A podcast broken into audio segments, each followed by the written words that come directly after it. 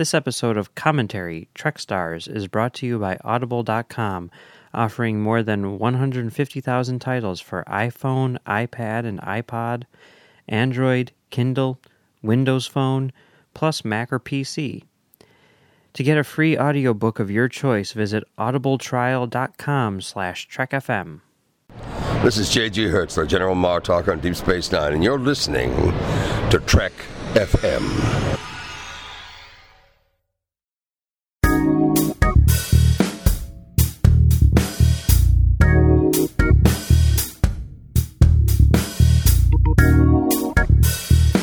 Hello and welcome to Season 4, Episode 5 of Commentary Trek Stars, a show which deals with the work of Star Trek creators outside of Star Trek.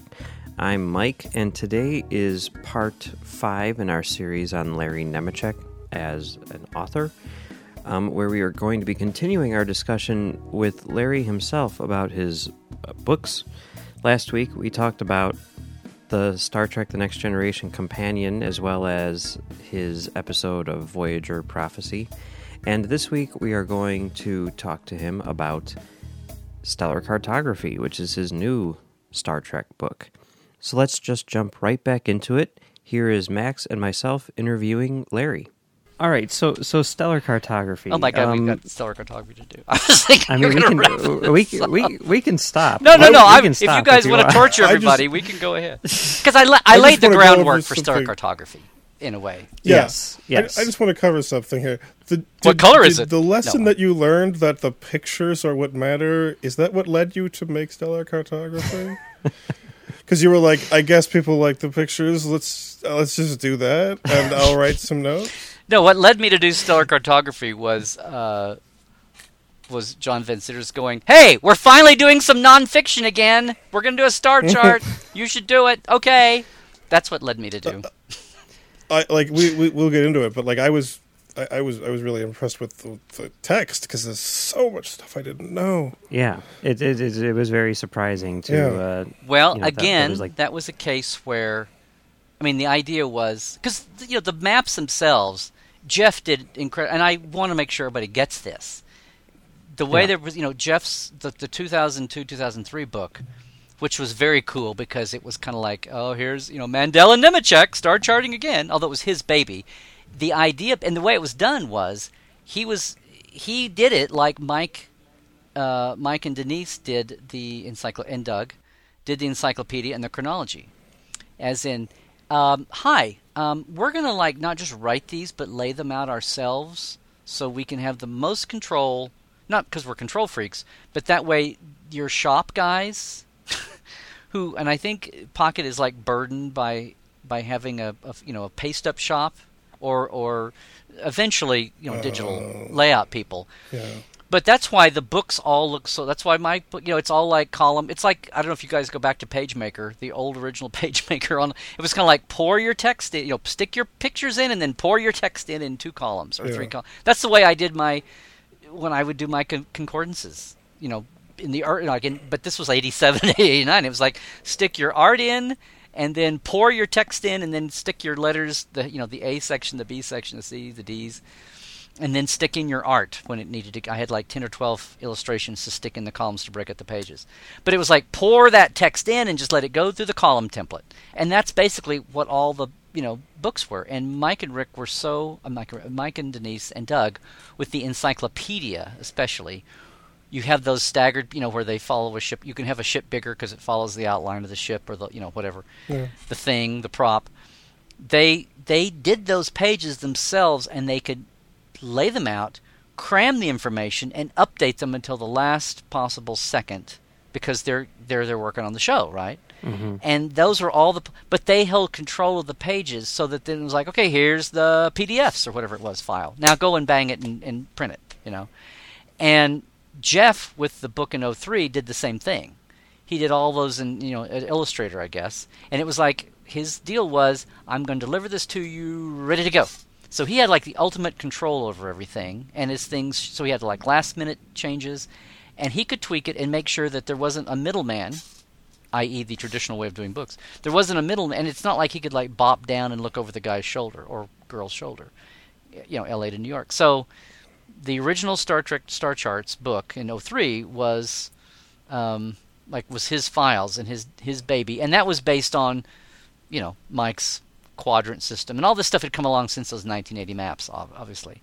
When Mike invented the quadrant system for the price, what people didn't know, what was so cool about having the tech manuals from the third season, fourth season, before the tech manual was out in Pro thing, was there was a lot more detail on the in-house one than they put in the published one. There were a lot of things they hung back on just because they knew that within a year or two the show writers might change something or add to it, and they didn't want everybody buying the book to go, "Hey, uh, they this is over here, not over here. Warp seven is this, not this." You know, it's like, yes, we know because that was printed on hard paper in 1992, and you're looking at it two years later, and the show is an evolving organic thing you know, so some stuff they hung back on and didn't stick in the pro version, but I had it. And one of those was where the Romulans and Klingons and Cardassians were on the grid map. Mm-hmm. I don't mm-hmm. think it's in the tech manual. I think they finally put a very basic here's how we get the alpha, delta, gamma, beta quadrants. And but I knew where they were. So as they were they for a long time they actually tried to make as they they brought the Card the wounded and they're talking about the Cardassians and they're talking about bopping around sector this this this and this this this they were really trying to keep a sector number system going at the beginning. It's like the room numbers on the Enterprise with that axis, the two axes and the number of things. The first two or three years, Mike really tried to make the rooms make sense where they were supposed to be on the overall thing of the ship. And then after three or four years, even he had to kind of give up and back off of the fact that he'd ever tried to do it in the first place because they couldn't keep up that intensity. You know, mm-hmm. or something would have to be done in five seconds, and there wasn't time to sit and plot where it had to be because they had to film the same damn scene. Mm-hmm. Oh no, we've decided right now to just throw another sticker up there. Mike, it doesn't matter. Just throw another sticker up there. It's like I'm sorry, 14 people, anal people with their forehead VCRs are going to frame. You know, forget HD and Blu-ray coming in 20 years. Oh my God, you know. So, uh, so yeah, so Jeff handed in his pages, did that, took it from the evolution of Mike's grid through what fans had done who were in the know, knowing where things were. So this whole thing of Memory Alpha and the no one ever said the Klingons and Romulans are in the Beta Quadrant. Where does that come from? The chart that we see at the end of Remmick's head blowing up in Coming of Age doesn't have any des- you know that's all the Alpha, and they're hung up on this thing where the whole and it, so Jeff in Voyager is putting the galaxy up there with the with the quadrants showing the jaggedy line, and you know everybody. There were two major shortcuts, right? Everybody goes, on Voyager, you know when they leave the Delta Quadrant, they're not in the Alpha Quadrant because Earth Sol is the boundary line. So they're to like cross the Beta Quadrant before they get the Alpha Quadrant, unless they go like a big hook for some stupid reason and go way out of their way around the galactic center to come in, go through the Gamma and come into the Alpha directly. But that's done. The shortest line is Gamma cut the corner of the Beta and hit Earth. If you're talking about, you know, but that was oh, that's too complicated. We're not going. So they never talked about the end of Voyager cutting across the corner of the Beta Quadrant. Same way as in Dominion War in DS9. They never talked about the Alpha Beta Quadrant powers. The Dominion would say, "Oh, we hate the Alpha Quadrant powers. They're not to be trusted." And and people would say, "See, see, the Klingons and Romulans can't be uh, in the Beta Quadrant because they're the Alpha Quadrant powers." and it's like well that's a sh- like a shorthand and it's the dominion saying it and if our people say it it's just echoing that and it's just oh and like and ira and ron and renee they all go we know but if we clunk up all the dialogue every time somebody says to say well you know the alpha beta quadruped they just say the home worlds or us or us guys or something. It's like it becomes ridiculous. So that was this big argument so one of the things which made me mad. I go, it's look, it's on canon. It's it's on the screen. Go back and look at places why they were so hung up on this because canon evolves. We all know things that were said a certain way. You know, USPA and United Earth Space Probe Agency became Starfleet, and now we try to find the cute reason for what USPA was. I mean, things evolve, and they're so hung up on this. And I love all my Memory Alpha peeps, and I love everybody Memory Alpha to pieces, but I don't understand why they're so hung up on this it evolved. So part of cartography was in certain places, especially the Dominion War section, addressing that on the nose, and not only just saying, not just saying it abruptly, but saying, "Hmm," and there have been some misnomers over the year, and here's how this happened, and you know.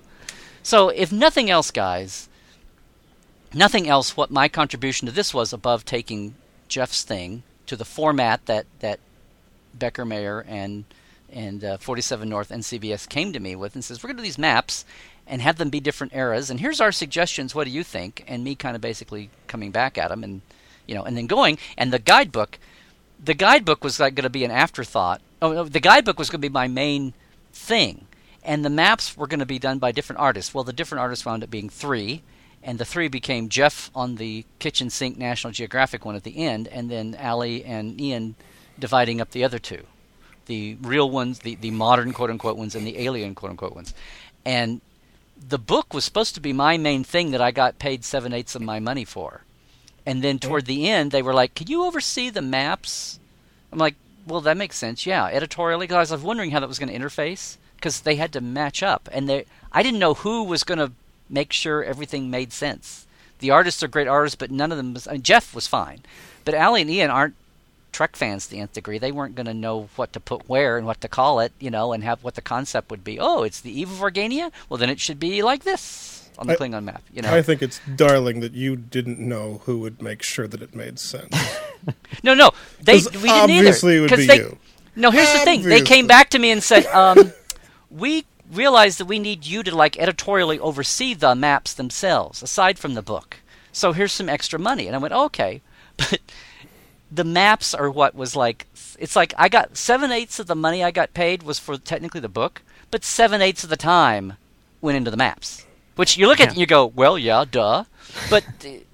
You know, and again, this was like a three, four month project you know, because it had to be, it was for Christmas, and it was going to be printed in China, and so it had to be done by May to get back in time for Christmas season, only, you know, to be sold December 6th or whatever the debut day was. So we had like December to March, April, and it stretched out more just because we didn't have as many artists involved as they thought. So the guys, so Ali and Ian were like stacked up. You know, they can only do so much at a time. It wasn't like eight people each doing a map apiece. It was like them doing four and five apiece. Um, Still and uh, anyway, good. it was just it was just uh, you know so yeah so the maps wound up being the lion's share of the time, and I think it kind of got uh, my uh, you know bless her Dana, my editor. I I made sure that things weren't my and I I hope to God I didn't slow any of the process down at all. But we were just spinning our not spinning our we were you know dancing as fast as we could, and John at CBS, it was.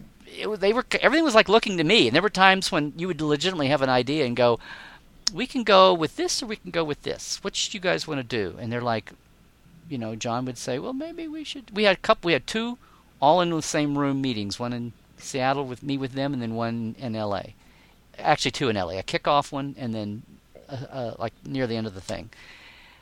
And um, but a lot of the times it was just up to okay, Larry, best guess. Which you know, I knew the two main things were update Enterprise, which mainly was the Xindi, was the Expanse, uh, the Delphic Expanse, and how are we going to handle the prime parts of JJ's movie and you know the Hobus, which mainly was the Hobus Supernova.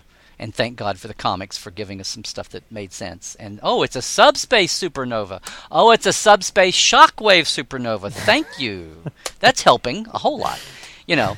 And what was the name of the star? Oh, Hobus. That's from the comic, right?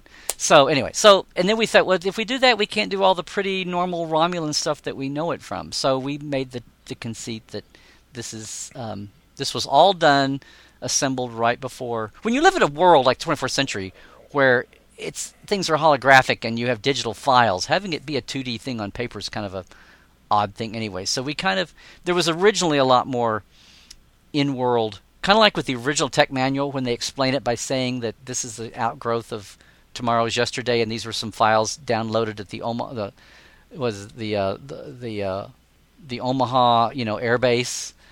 You know, uh, Mc, uh, not McKinley Rocket Base in in uh, yesterday in Assignment Earth, and then the the you know this was some stuff that slipped through then and was leaked out, and the U.S. Air Force is denying it. Oh no, no UFO, no UFO, and that was the cute little entry thing to the original tech manual that may have been lost to time now. But um, we were trying to come up with that. These are the most requested top 10 maps that people request or they want to view when they come to Memory Alpha and they go through the public wing. But each map has a little. St- but yeah, that was totally me coming up with like little homage name, my family and friends. And if you look at the maps, I don't know if anybody even noticed this, but if you look at the little tag, like everything else was supposed to be the way the map was, either as a 2D object like the ancient Vulcan, you know, or whatever, or this is the basic file if you output it to a 2D surface, you know. Yeah. Mm-hmm. Why why in 2387 you'd want to do that or whatever, but and with the tag, the only thing uniform is here's our little memory alpha tag over here in the lower left hand corner.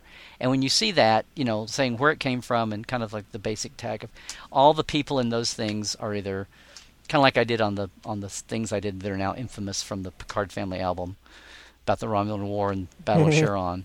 But um, they're either that or there's a shout out to Franz Joseph and a, f- a shout out to my friend Kevin who who did, does all my artwork and Legos and things. So I was hoping could do a map, but they just decided to keep it to the two people they'd worked with before. So. So, guys, you know, I, I know I've talked about this. I guess I haven't talked about the maps with you guys, but um, Oh, okay. Yeah, I mean, I, I know that you did that episode with uh, literary treks and everything like that, where a lot of people can find some info. Um, I guess uh, my my one question would be, which I think both of us have, you know, because we talked about it a lot on the episode too. But I was thinking about it even while reading it. How much of that stuff did you have to look up when you were writing it, and how much did you know off the top of your head? Because there's a lot of like really seemingly obscure um, uh, Star Trek. I don't know if a lot is the word. I think you mean all of the information. It's just it's so dense, and there's so many things where it's like, what? Oh yeah, that's. Did he know that, or did he look that up? We, I think we both kind of assumed that you knew it all, Yeah. and the only reason you have materials on hand is just to confirm that you were right. Right. It's like my uncle. He's a reference librarian, and there's lots of times where people will come in and say, "I need to know the answer to this," and he's like, Well, I think it was know 1862, but I'm going to go look it up No, for six not even- days and then like, confirm it. He's like, I know what it is. Now I need to find a source. Yeah. You know, I get the impression that's what it was like when you were writing this thing. Well, that's what. Yeah, that's what doing the concordances. Even though I never got the DS9s and Enterprise and Voyagers finished, finished. But that's what doing the concordances and writing, working fact files for six years and doing show notes for two or three after that. But a lot of it is is getting out of the episodes as episodes and standing back. That's what I always like to do. It's like take these dots and connect them mm-hmm. among, you know, within Yeah. a series and series to series. It's like the other day. I mean, I had gone back and and it's what I was doing as I was doing concordance. Like the, I mean, I don't know who else did this, but if you were back in the day, after all the talk about what's the dating system, and I don't mean you know geek speed dating. I mean the dating system. Like all the talk about how was where was the original series actually? And what people forget now, but if nothing else, if nothing else, when the neutral zone aired at the end of first season of Next Generation, and you had survived that first season hanging in with the show, and the Survived is a good word choice. Yes. And when you felt like you were being vindicated because look, look, this show Allegiance, I mean conspiracy, conspiracy, and then this, oh my God, it's Romulans, and it's at the neutral zone, and they're talking about the outposts. When Allegiance, the last at the end, and um, I mean, I keep saying it, conspiracy, and and neutral zone aired, and the stories were better, and they were they were actually like dig- all the stuff they ran away from. You know, now we know, but when they ran away from having Romans and Klingons and Vulcans because they didn't want to copy the original series and they wanted to stand alone, you know, and all this stuff in the Ferengi didn't work out. You know, all these different things, but it was like there was a determination made, and maybe it was because Maury Hurley had settled in as the showrunner or whatever. I, I would look at the credits and say, oh, look, this Hannah Louise Shearer and this Tracy Torme, they're new writers in the credits. That must be why the shows are getting better. They've got, you know, it's like they're in the shows because that's what was airing when they, they they've been there for three months already. That's just what was airing when they had time to stick their names on the credits at the end. But when those shows came around, and you're like, ooh, this is starting to feel like there's some guts here and some meat here. So you're watching already feeling good and feeling like, okay, we're going to come out of this season strong and I can't wait for the next year. And you're watching Coming of Age, and Data says when they when they thaw out the pod people, hmm. and they say, "Why? What year is it?" And Data says, "Why? It's the Earth year 2364. I fell off my chair 47 times." It's like they just put the oh my okay okay. So all the stuff that was in house and secret, but when you'd read the press stuff, they didn't say next gen is 80 years past. You know, uh, the time of Kirk. They would say Next Generation is 78 years past the time of Kirk and Spock. Very precise, you know, Yeah. not 74, but 78. and I go, the first thing I did was go, okay, so 23, 64 minus, okay, 78, that's, okay, that's, uh, that's 2286. Okay, or whatever it is. Oh. Oh, the paper in Star Trek 4 when they look at the newsstand was from the year and okay, so 2, 3 and 4 are supposed to be a trilogy. Okay. And my mind was often running going, but that's what would always you know, so so from then on the concordance anytime anybody would say Yes, I was governor of this planet for eight years ago. I would go. I would. If you look at my early concordances, everything would say or twenty three blah blah blah reckoned by NZ because I was doing like Bjo did and have a little two letter abbreviation. Except Bjo's was all capitals and mine for next gen were all little letters, so you could tell them apart. Like, who knew there'd be four more series and this would get ridiculous soon? And everybody would start using you know, like episode numbers and then season episode number. So everything in those first, you know, or they would say, oh, the Charybdis you know, and up the long letters this year and blah, blah. Anytime there was any kind of age or date reckoning, I would say, or 23 blah blah, reckoned by NZ. You know, it would always yeah. refer back to that because that was like that was just like the slap in the face for the good. It was like, oh my God, they finally. Now a year or two or three later, I go, that's Mike Okuda doing that. Mm-hmm. That's Mike Okuda doing that in house keeping things whether they, they they're paying him and you look at the end oh technical consultant Mike Okuda technical consultant Rick Sternbach that's what they're doing besides their art job they're the fan who's the fly on the wall that they gave a keyboard to you know it's like thank God and then it was like that's where all the cool little graphicy stuff is coming from the in-house stuff you know and and so that was like oh my God okay someone is actually on the inside trying to fix the wacky stuff that no one thought about or they tried to and didn't realize that would get overwhelming on the original series. I like know? to think of him as like a sleeper cell. Yeah, yeah. It's like yes. we, ha- we have someone on the inside. Yeah. Completely. and yeah. someday they'll say on the side, but there were times when they got called on the carpet at times about it. Or just kind of like, really, guys? Really? You know, kind of stuff. Yeah. But which that's a whole you could do a whole book. So anyway, so I just so when that happened, it was like yes, yes. So I just started paying attention to that. And anyway, so all the stuff I had written for years had that. So yeah, when when I had to do stellar cartography, I'd work with you know, and I'd work with with Jeff, and I wrote the chapter intros was my main contribution to his book.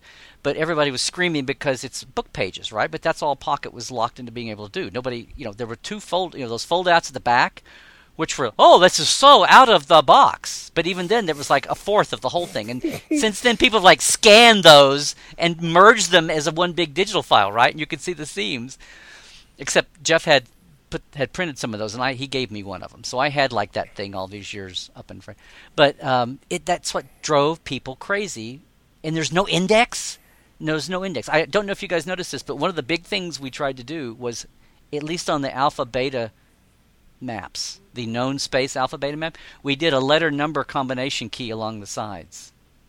Okay. Yeah. With the index, so you can actually go. It's not horribly detailed, but there's like 50 or 60 on each one. When you look in the key down there, it actually says what's Federation or what's not, and then it has like A7, B2, D6, you know, and of yeah. course D7, you know. So there's actually a key oh, in there. So you, because oh, what do I do? I want to, when I want to know something. What? Oh, is, sorry. Is D7 the Klingon? D7. Uh, yeah, I don't think it's in there. I don't think somebody Cannon. What happened? So, um, because one of the things that got to me was, and here's where I say, God bless Memory Alpha, because they actually went through and would note. You'd look up a star, and they'd say, well, in the famous chart from from uh, conspiracy. This is alpha in the alpha fighter. But star charts, Star Trek star charts says that you know Doodleberg star is in the beta quadrant on page blah blah. And literally, while I was working on this, if I wanted to know, if I'm looking through, because we would make blow ups and things of Jeff's and work from those. Mm-hmm. I've got huge. I mean, we actually made like five times bigger things where it's like ridiculous. But we'd take the. I said, here's what we want as a base. Here's your artist reference. Take this, crop it, and then they would. And then I would like hand write, hand write on those big ones. Our first pass was taking those, blowing them up, and I would write a ton of things, and then they would transfer it, and, we, and then we would come up with our first approach, right, on the on the normal ones, and then the art, the alien ones were take it and then put an alien layer and then go from there. But the first pass was just getting the scale and the scope and what what are we framing here, and um, on paper in huge roll-up tubes that weighed f- five or six pounds, and um, um, I needed to know where things were, where to go to in the book, and I was I was going to Memory Alpha to see what page they said it was on to go back and find it if I was in a hurry and it was an obscure store because there's no index in the damn thing. So one of the things we were doing was trying to give everybody, you know, at least a kind of an index there where it made sense to do.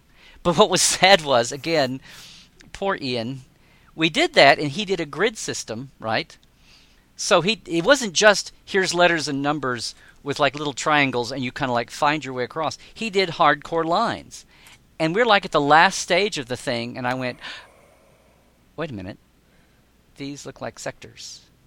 And a sector is 20 by 20, right? Or 10 by 10, right? Or whatever. 10 by 10, yeah. 20, eh, 10 by 10 or 20 by 20? See? I don't know everything off the top of my head. Anyway, in Jeff's system, Dude, I don't even know what you're talking about, bro. in Jeff's system, a for a sector is formally defined as you can cut this, right? A, for, a sector is formally defined as 10 by 10 or 20 by 20. Anyway, my point is the way Ian had drawn hard lines on this thing, it made them look like they were sectors. And I was like, "Oh no." And we were like at the next to last pass. And and he'd mm. set the letters and the number. So our letter number key that was our big gift to everybody for sanity's sake was like, "Oh no." All everybody's going to go, Wait a minute. These sectors are like seven and three eighths by seven and three eighths. They're not ten by ten light years. And you know, cuz there's a scale down here. but they're like, what are you oh drawing these sectors? And there's a weird number. What are these squares? They don't make. And I was like, "Oh guys, we have to like change the grid. We have to like rejigger the letters and number grid and make these 20. If you're going to draw a hard line and it's like I'm not going to do that because it would like it would like almost like digitally ripping it up and starting over in a way, a huge chunk of time. I'm like, we we have to do something. now I gotta open this thing up and look at it because I'm, I'm I don't I, I don't get I, that doesn't seem like a problem to me. So, we've had people. so we had like a compromise number, and I can't remember now what it was, but it's not. They're not the classic definition of a. You're like I, you're really like gonna make me grab my star charts book and look it up. Anyway, it's it's on on Jeff's chart. It's there, of course, number ten, because that's why else would you draw grids on a map if you're not doing sectors and you're not doing you know. I mean, X Y coordinates. I mean, you gotta. I mean, like no matter what the scale my is, you is still gotta if know where you drawing are like a- in it. a continuous tic-tac-toe board there. They're obviously sectors. They're not, you know. Anyway, Yeah. so we came to a compromise number when it was at least a round number. It wasn't like, you know, a fraction or something goofy. But I already saw at least one or two reviews where they said, "And what's with the sectors on the alpha and beta quadrants? They're not 10 by 10 sectors or something." And I was like, "I know, I know, I know." Nerds. It's just one of those weird things that felt well, but see, you know, you know the story of the prison camp line in in DS9 on the Dominion prison camp show, the Oh. two-parter. oh, Uh, I'm I not sure. think so. What's what's the story? What's that? The story with this is I'm sitting in Janet's office reading the draft for the one where Garak and Worf are kidnapped, right? Mm-hmm. and you basically the Dominion captures them. They wind up on a on a Dominion prison camp, and you find out that Martok, not Gowron, but it's Martok who was the changeling, because here's captured Martok here, and uh, and I'm reading along and I go, wait a minute, there's Gowron. I mean, there's there's Martok and there's Worf. Why have they not tried to kill themselves in captivity? And I I just remember I looked up and I said that out loud and. Uh, and this was a this was a story that uh, who did it? Ira and Wolfe and Robert Wolfe or Ira and Hans. It was whoever was whoever was Ira's writing partner at the time. It wasn't Ron's Ron Moore's script, and it was a two-parter. And I looked up and I go, why aren't they trying to kill themselves? And Janet looked over and she says, oh, Larry, stop being such an anal fan. I went, okay, but it's kind of like bashed you over the head that Klingons would kill themselves if taken prisoner. So two or three days ago, I go, okay, it's just one more thing where they're going to say they've lost touch with canon, and this is like mid DS9. So three or four days later, Janet comes home and goes, Larry, what was the episode that uh, everybody went on and on about Klingons killing? I said, Birthright, one and two, two parts. and she's like, okay. So next day she comes home and he goes, here's two Birthright scripts. Um, I just happened to mention, like Ron came in to get his mail, and I happened to mention that about he might want to take a look at the script that Iron were working on. Oh boy. Now, this is not, you know, and he's like, oh, okay. And he, she says, they have Klingons captured, but they're not trying to kill themselves. And he just kind of like looked at her wide eyed and went on. but this is how you do things in channels. Versus standing up and going, Hey, you, you, you did that whole two-part show, and you didn't have the Klingons killing themselves. and this is the way it would do. This is why if you have your show staffed right, even future TV Star Trek, you can handle this crap. Okay, you have your you have your Supreme Court of people helping you. So the next day, Janet comes home and throws me a, a vanilla envelope. She goes, "There's two Birthright scripts. Can you tag every time in Birthright they mention the fact that Klingons kill themselves when they're taken prisoner?" I went, "Okay." So I sat down and like the little, you know, the little clear tags you say sign here, you know, kind of things, posted Yeah. things. Yeah. Act one, act So- two, act three. I finished most. well, they're like a quarter inch thick. They're like sixty pages, seventy pages. So I did, and each one has like you know fifteen tags on it. You know, Yeah. so I took those back, and you know, did that. Janet just left that sitting on Ron's little mail slot. It was gone. Two or three days later, she said, uh, "Here's a new draft on on Dias Cast and whatever whatever it was. Uh, you might want to take a you know Fire in the Glory, whatever it was called, Darkness in the Light, maybe whatever." She's like, uh, I, "I'm sorry, everybody. I'm see, I'm not knowing those episodes. I don't do Star Trek every single day for pay anymore. So sorry." I have to research a little bit. But it's the two parter DS9 of the Dominion camp, labor camp. So I come home, and all they had to do was to have Garak, which makes total sense, go, hey, wait a minute. I thought Klingons killed themselves when they're taken in captivity. And Worf, sa- Worf and Martok each have a line, and they look at him, and one of them says, um, uh, not when there's still hope of escape. And he says, and not when there are still battles to be fought and that's all it took. Now Yeah. think how much how much fanboy grief was say, and you know you can say oh anal fans, but if they did not, if Gene and Dorothy and Gene didn't start trying, and Bob Justman didn't start trying to do that, and failing at times in the overwhelm, but if they didn't try to start doing that on the original series, would any of us be sitting here doing this right now? Well, no, and that's what we love about it, and you know that's what you know the the it's so great about like the Yeah. encyclopedia and everything, and everyone has their little thing. Like even, I mean, we were just talking about how uh, Chris made a logo, a new logo for our show, and it's Oh, the most God. amazing logo I've ever seen. He he obviously gave us the best logo out of all the shows, but, it's got a film strip uh, with some numbers on it. Okay, and I, being, I am not happy about this. This being, is the thing. Being projectionists, I looked. Both Max and I looked at it and we're like, the numbers are upside down. and we're like, hey Chris, how hard would it be to change this? And he's like, it would be really freaking hard. it's not happening. so yeah, I mean that that type of thing happens. So I totally Buried understand layers, why your your your um you know your The- sector numbers are are a big deal. You know, I'll, be- I'll be I honest. totally I saw that. it. I knew something Well, was see- wrong. I didn't want to know. I felt Part of it, wasn't with like myself. take the lines out and redraw them. If you did that, it means then we'd have to like rejigger the the, the the letters across the top wouldn't go A through S; they'd go A through K, which means we'd have to come back and put new little index numbers at the back of. See what I'm saying? Mhm, It's like mhm. if you made the grids to what you know, ten by ten or twenty by. I think it's twenty by twenty.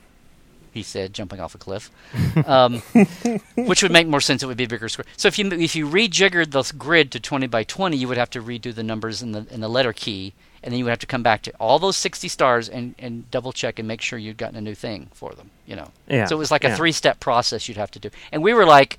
You know, this was already oh, you know, September, and we were supposed to be done by May or something. So, Okay, I've got an eh. idea for your next book. Here's what you do: if it's in universe, just have one of your researchers be credited as Q, so that any errors can be corrected by him by making them fact. There you go. okay, just There do a you go. just do a finger snap. Yeah. Yeah. Mhm. But then then we did the whole thing, and then since we had used Jeff's as a starter, and I always want to say that it- you know that wrote the book. We didn't have to reinvent the wheel as far as where things were. We had to add all the new stuff. There were some things to fix, and there's one thing that Jeff got wrong because um, they goofed up Dominion War uh, AR five five eight.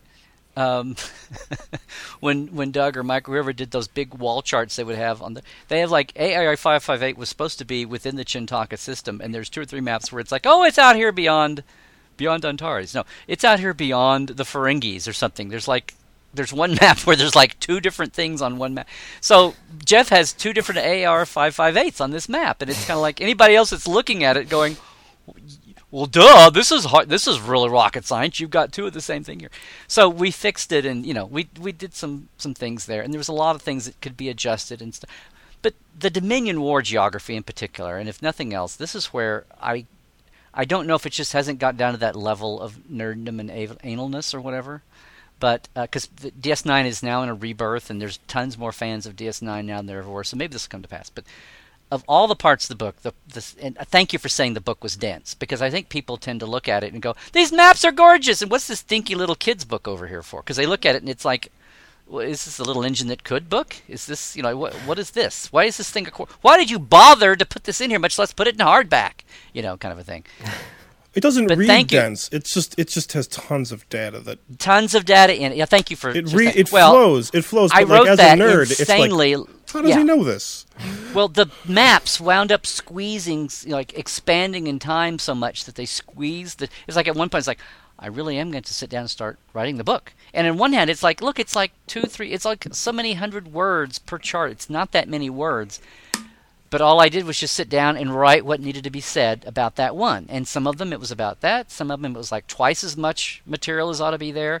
But the bottom line was that I was writing it like like just sit down and we're up against the deadline now because part of me knew that learned the lesson on the companion the maps it's a map set so people are going to focus on the maps people are going to love or hate the maps the maps are what's going to be the selling point of this it's what's cool it's what's out of the box it's why becker mayer was doing it for amazon it's not just another book that said i knew in my heart of hearts that the book would still be on people's shelves and would and be there. But the maps stole the lion's share of the time when I got seven eighths of what I was technically paid for was the book.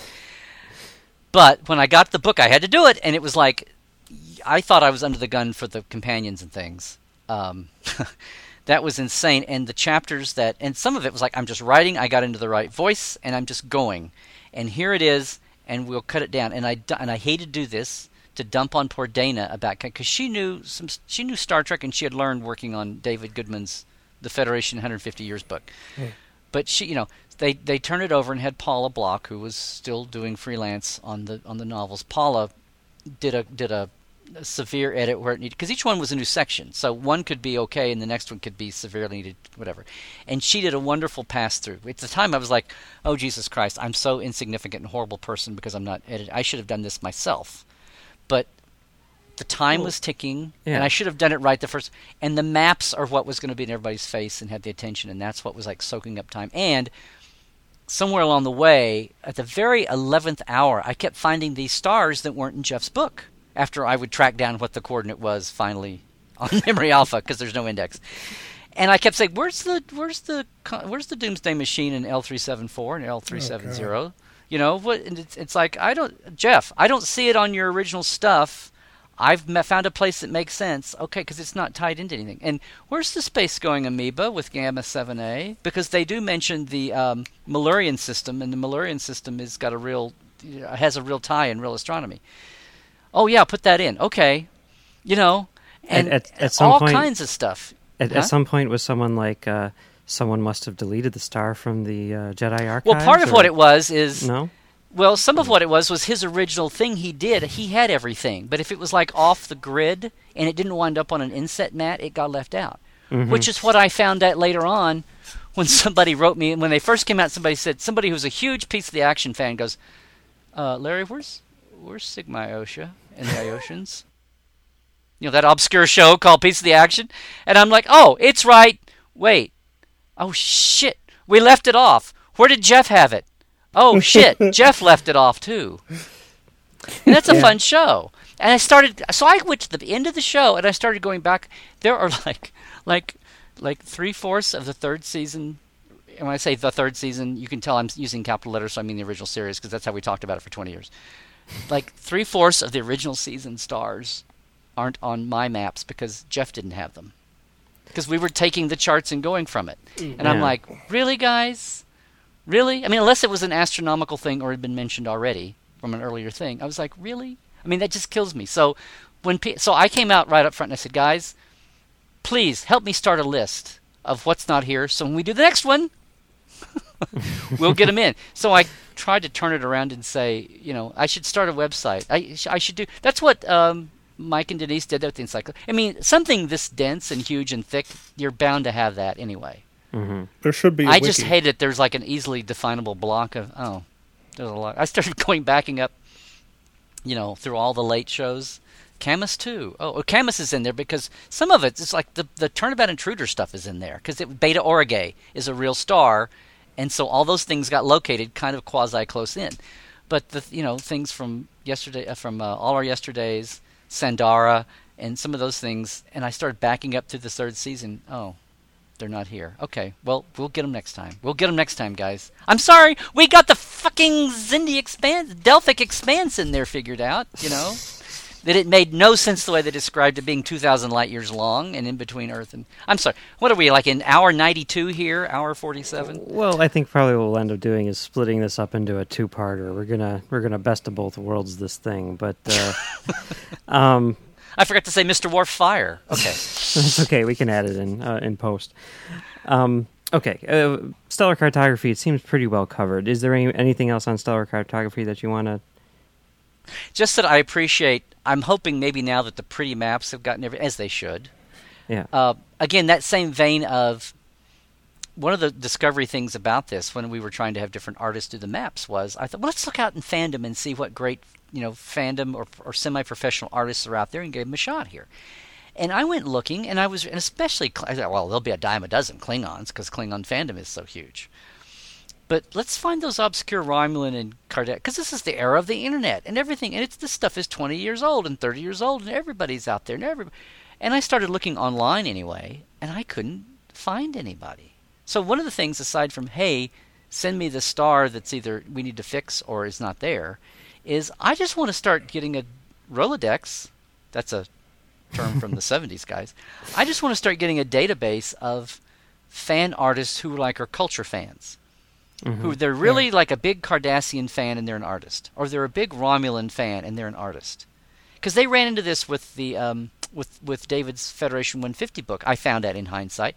You go back and look at the when they would try to do the graphics. There's no like reference graphics. I mean, at the eleventh hour we were doing the Romulan map, and I'm like, there's no Romulan iconography iconography iconography and then like at the 11th hour i went i told i was like Ali the carpet map and they're like everybody's like what and then john's like oh the carpet map in that you know every every star trek no matter how much somebody may hate hey and the children shall lead has the federation pennant you know, it's like, oh, Nemesis, the Romulan Senate floor carpet with the. Ro- you have a Romulan map on the floor that Rick Sternbach did. So we went to that. Got I went back and got my file that Rick had given me in you know 02 or whatever, and I'm like, look, look, they've got they've got one icon for star bases and one for stars, and they've got a different one for the Federation and a different one for their homes. Yay! We've got Romulan map iconography from Rick's carpet from O2. So they were like, "Oh, this is cool," and it looked like nothing else, and nobody, you know. So we had little little victories like that, and little, but that's the way it was. Only it was like a compressed time frame and stuff. And but my bottom line there was, I was just shocked to figure out that there weren't like, there weren't Facebook groups of of Romulan artists and Cardassian artists and Vulcan ancient Vulcan artists. I especially Vulcan. Yeah, you know, from the seventies. I would have thought Yeah. there'd been a ton, and I bet there were probably more in the seventies, and they've all all Mm-hmm. the women have died off by now. But but um, you know, so I was disappointed that I uh, people. I hate to say this, but I'm again. It's like you're talking about the creator is the one that's the most aggrieved, and everybody else loves it. And you hate to even put this out there, but I really and and Ali and Ian did you know amazing jobs, and the Vulcan map really is out there. It really is alien-ish looking, and mm-hmm. trying to figure out what way to go. But I guess I was really surprised that I wish we could have found people who did that and Cardassian stuff. And of course, Cardassian probably is the thing we have the most graphic images of because we have DS9s. But, but we could have pushed the envelope or found things that existed and, and incorporated them and maybe even employed somebody. But incorporated those things out there and built and kept this merging, which you know Jeff's original fan maps. Some people had done some groundwork uh, research into how things would fit together, given the basic quadrant map, and that the Klingons and Romulans are over here, and the Cardassians and Bajorans are over here. And given that, um, um, some of the fans that had done things online that he took from and then added a whole new layer to, and then and credited them. And that's kind of what we're doing. It's, it's Jeff's and all those people's thing, and then we've introduced all these different, from the standpoint of times in history and alien viewpoints, and you know alien personality and whatever. So that's what this brought to it. And then what I knew in my heart would be is well, if you're writing about all these maps, you're not just saying you, you know it's in universe so what you're talking about the book being dense is here's my chance over 10 15 20 years of all the things that would pop up when i would answer a question in the titan you know my little column in titan magazine or I, there'd be some fan debate and i would come up with a canon massage that would make everybody happy. You know my list of 14 or 15,000 of those that are like little stray things uh, here's a chance in a lot of ways to pull them all together and put them down in one place. Led by number 1 what the hell was the big thing with the Dominion War? Why was Earth and Vulcan always under threat when everything is happening way over here, you know, by Cardassia and the and the wormhole?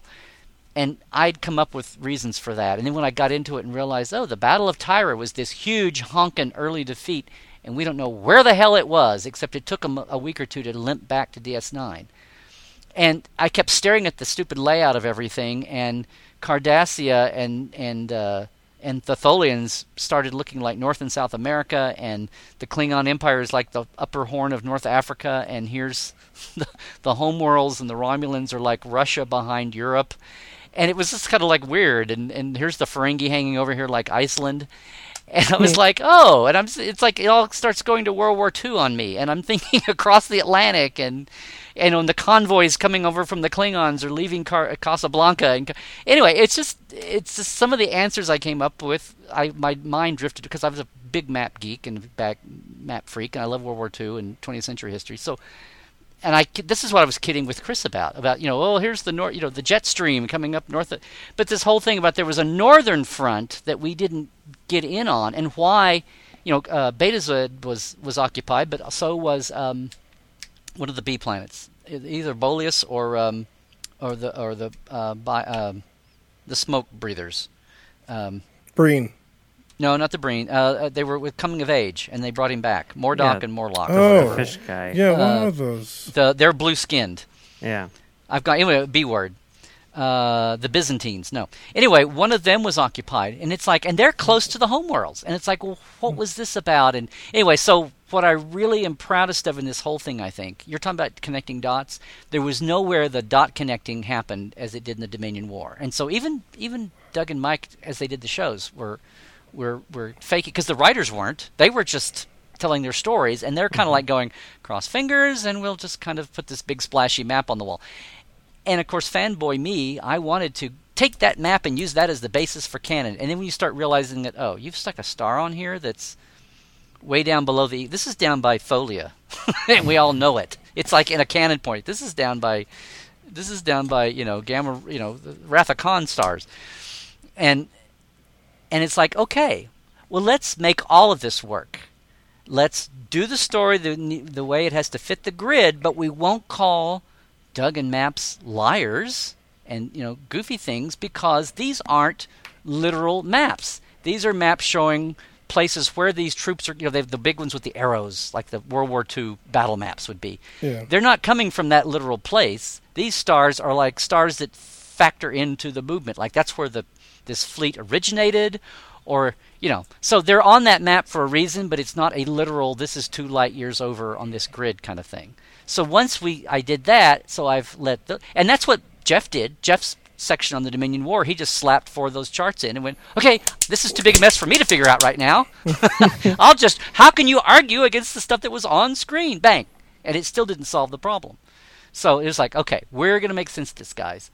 And uh, the Northern Front and Tyra being up in the North Atlantic, and that's where all that happened. And they, you know, and so that's why they pushed on beyond. The Dominion was able to push on beyond and occupy and threaten all those northern homeworld planets. And the other ones, I used the Iraq War, the, the, the Persian Gulf War, when they said um, uh, the way, you know, they, they fortified the line at Kuwait and the southern border. But what they really and they thought that was where the big mother of all battles would be, and Saddam had all these guys down there. But all they did was run out the edge pivot, and they were on the big naked exposed. It's kind of like if you're playing Risk and somebody you break through your guy's barrier, then you've got the big naked place where they moved all their armies up to the border at Risk, and you make the big pivot, and oh look, it's like open field running. It's like Hitler running ac- across the Ukraine, you know, the steppes of Russia before he got bogged down at, at Moscow and Leningrad, and and uh, and, Stanis, and uh, Stanislavski and uh, Stalingrad. It's like that big uh, open area. So it's like if the Dominion can break through down here in the in the uh, past Betazed in that area, uh, then they've got open field running to get to the home world. So it wasn't about they're right there on their doorstep. It's like they're on the doorstep over here. But if they ever break through this wall where you know Chin'toka and all that was, if they can break through that wall, then there's nothing to stop them getting over to Earth and Vulcan. And those three little Mars perimeter ships you saw in Best of Both Worlds ain't going to do it. I suppose not. Yeah. I like that. It's a very So that's- soft under the covers retcon. So Yeah. some of the stuff um, was stuff I'd come up with a long time ago. Some of the stuff was you sitting there with the thing in front of you going, "Oh, well, this makes sense," because you had to explain it. it. That's what always got me was like, why, why, you know? But then, and the other thing about the whole alpha beta powers thing, all you have to say is the alpha quadrant powers was a Dominion phrase. Mm-hmm. And just like in World War II, you would talk about, you know, the West. Well, Russia was fighting with us, and I don't think anybody would call Russia the West. They're not the East. They're like Yeah. they're not they're not the Mid East. But anyway, they're the Slavic countries. People don't think of them as being West, but Russia got the Soviet Union got lumped in with the U.S. and Britain as the allies against Germany and yeah, it's Italy. per- it's perfectly reasonable short. yeah. So Yeah. I go through. So some of the stuff in the. So if nothing else in the book, I know you guys are just flabbergasted apparently, but a lot of those things are just things that I've just had in my back pocket for years working on all the projects, and a lot of it. I mean, I would go like look, up- look up a specific date to tie it down or whatever, but a lot of it was just the way I had kind of thought about things. Yeah. But the Dominion War section, especially, is where I feel like I got to. If I had any, if I died tomorrow, my big contribution to Star Trek was going to be my chapter on the Dominion War. Well, hey, you know, I mean, if there's a, a piece of Star Trek history which is worthy of uh, contribution, it's the Dominion War. I mean, that's a pretty epic piece of, of and if the there puzzle. and if there's a piece that's not worthy, it's um, the Doomsday Machine. Okay, I think you're going to upset a lot of me? original series fans with that one. But the the the geography of that episode makes That's no sense. Oh, they fixed. Did you see the remastered? no, but did they? Wait, you mean the, the geography dialogue? of the battle? What do you mean? Did they what do you fix mean the with the geography? dialogue in the in the in the episode where like they keep saying galaxy when they mean solar system? Oh. Don't. It's the six. Don't. Don't. I thought you were talking about the. No, when they did the remastered, they completely made the. It's okay to watch it, but they they totally choreographed the actual battle of the two ships and the Doomsday Machine. That's not the problem. I have. Pivoting. Okay, I get that now. I get that now. What are you gonna do, Kirk? That thing's on the heart of the, that thing's on the way to the heart of our galaxy. What are you gonna do about it? Well, let it go there because it'll get burned up in the big fireball at the beginning. The center of the, I think Is that I'll what you're talking to the about? next episode. Maybe that's what I think I'll do.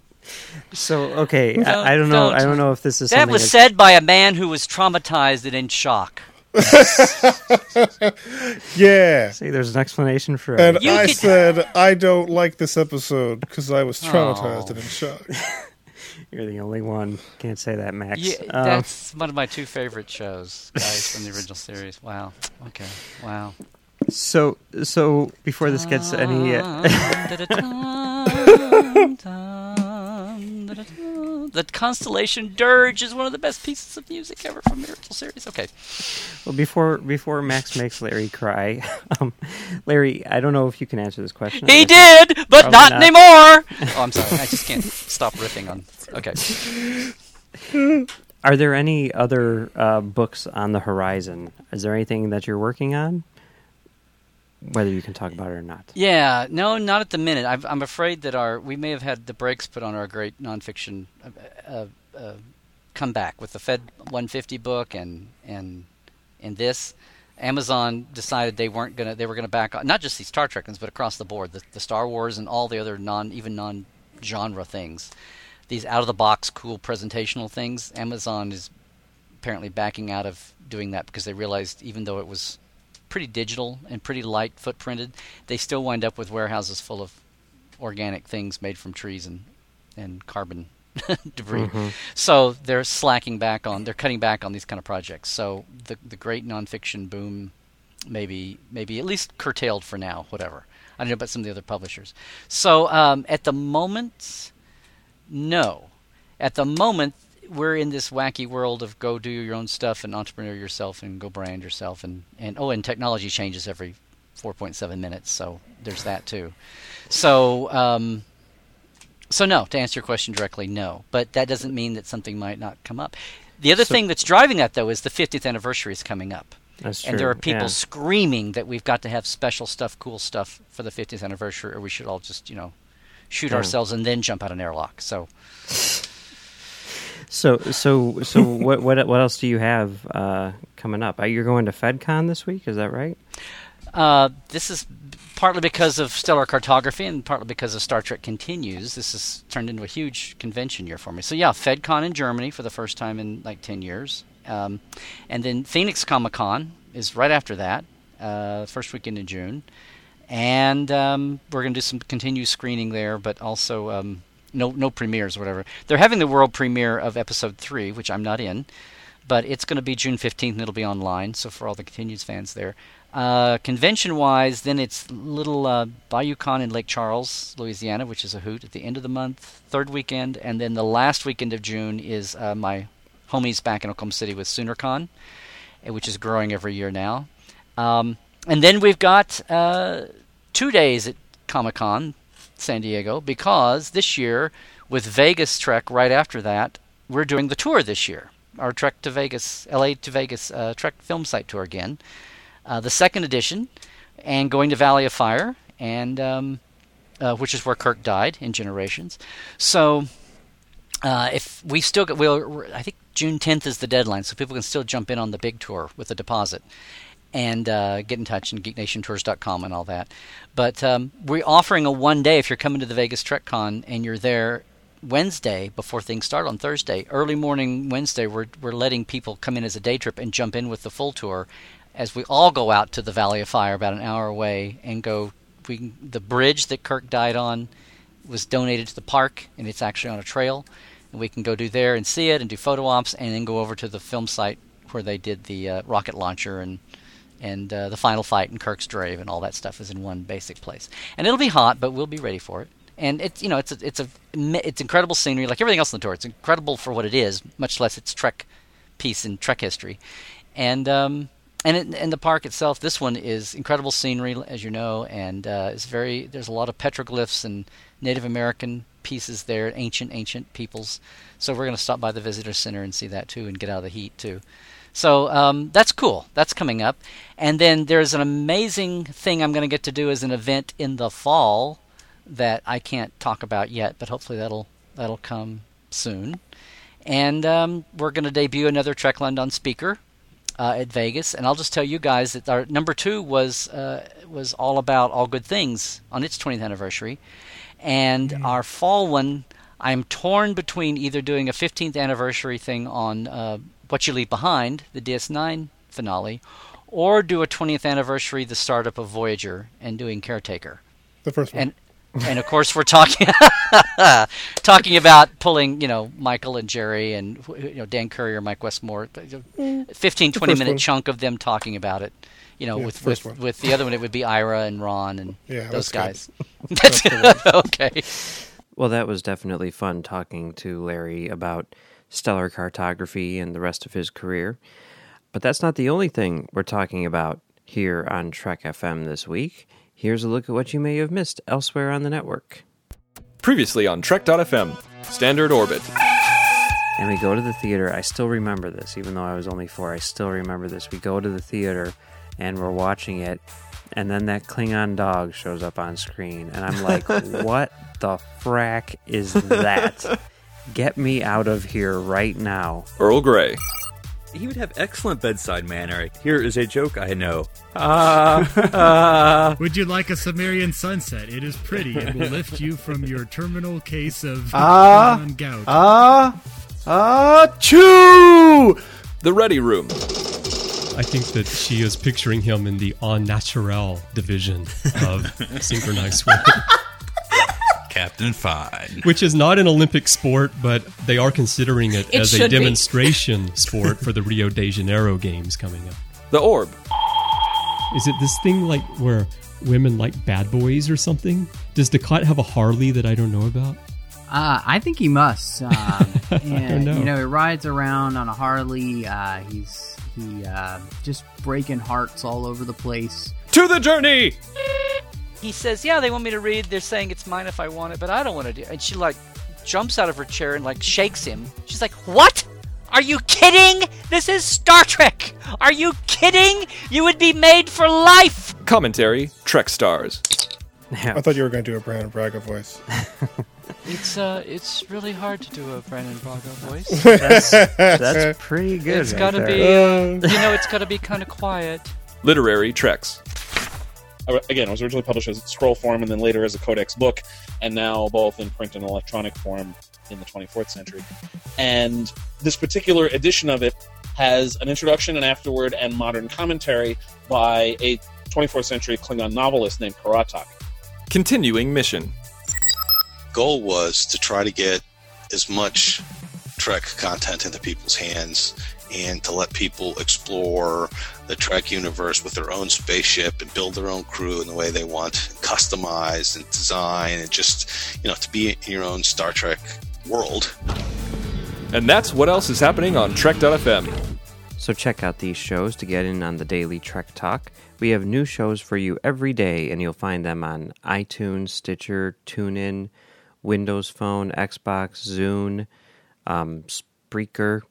Uh, you can download them right from our website. Just go to trek.fm, or you know, probably the easiest thing to do, go to itunes.com slash trekfm, and you'll see a whole big page right there on iTunes with all of our shows, and, and it's really cool. Also, if you happen to be downloading this episode the day we release it, which is Friday, June 6th, the next day, Saturday, June 7th, there's going to be a Star Trek convention in Chicago. And um, I myself will actually be there. So if you are going to be there as well, say hi. Hit me up on Twitter at Mumbles3K and uh, let me know you're going to be there, and, and I'll stop by and say hi. Or if you just see me walking the floor, say hi. I will be wearing a pink White Sox cap. Probably the only person at the con who is going to be wearing a pink White Sox cap. Um, for, for those of you who, who are unaware, uh, the White Sox wear their pink caps when they're animated, kind of like tribbles.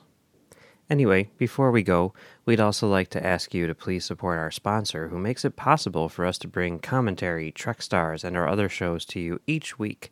Our sponsor for this show is Audible.com. You can get a ton of books for free on Audible. You know, there's there's one book that Larry wrote that we didn't cover on the show because it was released in the UK and all that stuff, but he talks about it, and that's uh, his his making of Star Trek: First Contact. And while Larry's book is not on Audible, Audible does have the adaptation of First Contact, which you can get for free since you're a listener uh, on Trek FM. It's written by J.M. Dillard and narrated by Gates McFadden. It's three hours and four minutes long, and uh, here's the description for those of you not familiar with the movie. Resistance is futile. The greatest threat the Federation has ever faced is the half organic, half mechanical Borg. Now more dangerous than ever, the Borg threatens the Federation's past, present, and future. Read by Gates McFadden, Beverly Crusher on Star Trek The Next Generation. And like I said, you can get this book for free on audible.com. Audible is a great way for you to read all of the books you've always wanted to read but never thought you'd have the time for. Audible is the premier source for audiobooks with more than 150,000 titles to choose from and new titles coming every week. From classics to current bestsellers, Audible has something for everyone. As a Trek.fm listener, you can get a free audiobook of your choice along with a 30-day trial to see just how great Audible is. So give it a try today. Catch up on all those classic books you've yet to read, or that latest novel from your favorite author as well. Just go to audibletrial.com slash trekfm and sign up today. Again, that's audibletrial.com slash trekfm, and we thank you and Audible for supporting commentary, Trek Stars, and Trek.fm. As always, you can find us right here on Trek.fm, where we do commentary Trek Stars, or you can also find me on Trek.fm, where I do uh, Standard Orbit along with Drew, where we talk about the original series. You can also find both Max and myself on our own website, commentarytrekstars.com. Also, you know, hit us up on Twitter at ComTrekStars. Let us know what you think. Let us know what you think about Larry. Or send us an email at ComTrekStars at gmail.com. All right, well, that's it for our look at Larry Nemecek. We would like to thank Larry for joining us, and uh, it, it was really fun and informative. Hope you all enjoyed it. And we will be back next week to talk about a fictional Star Trek creator, Benny Russell.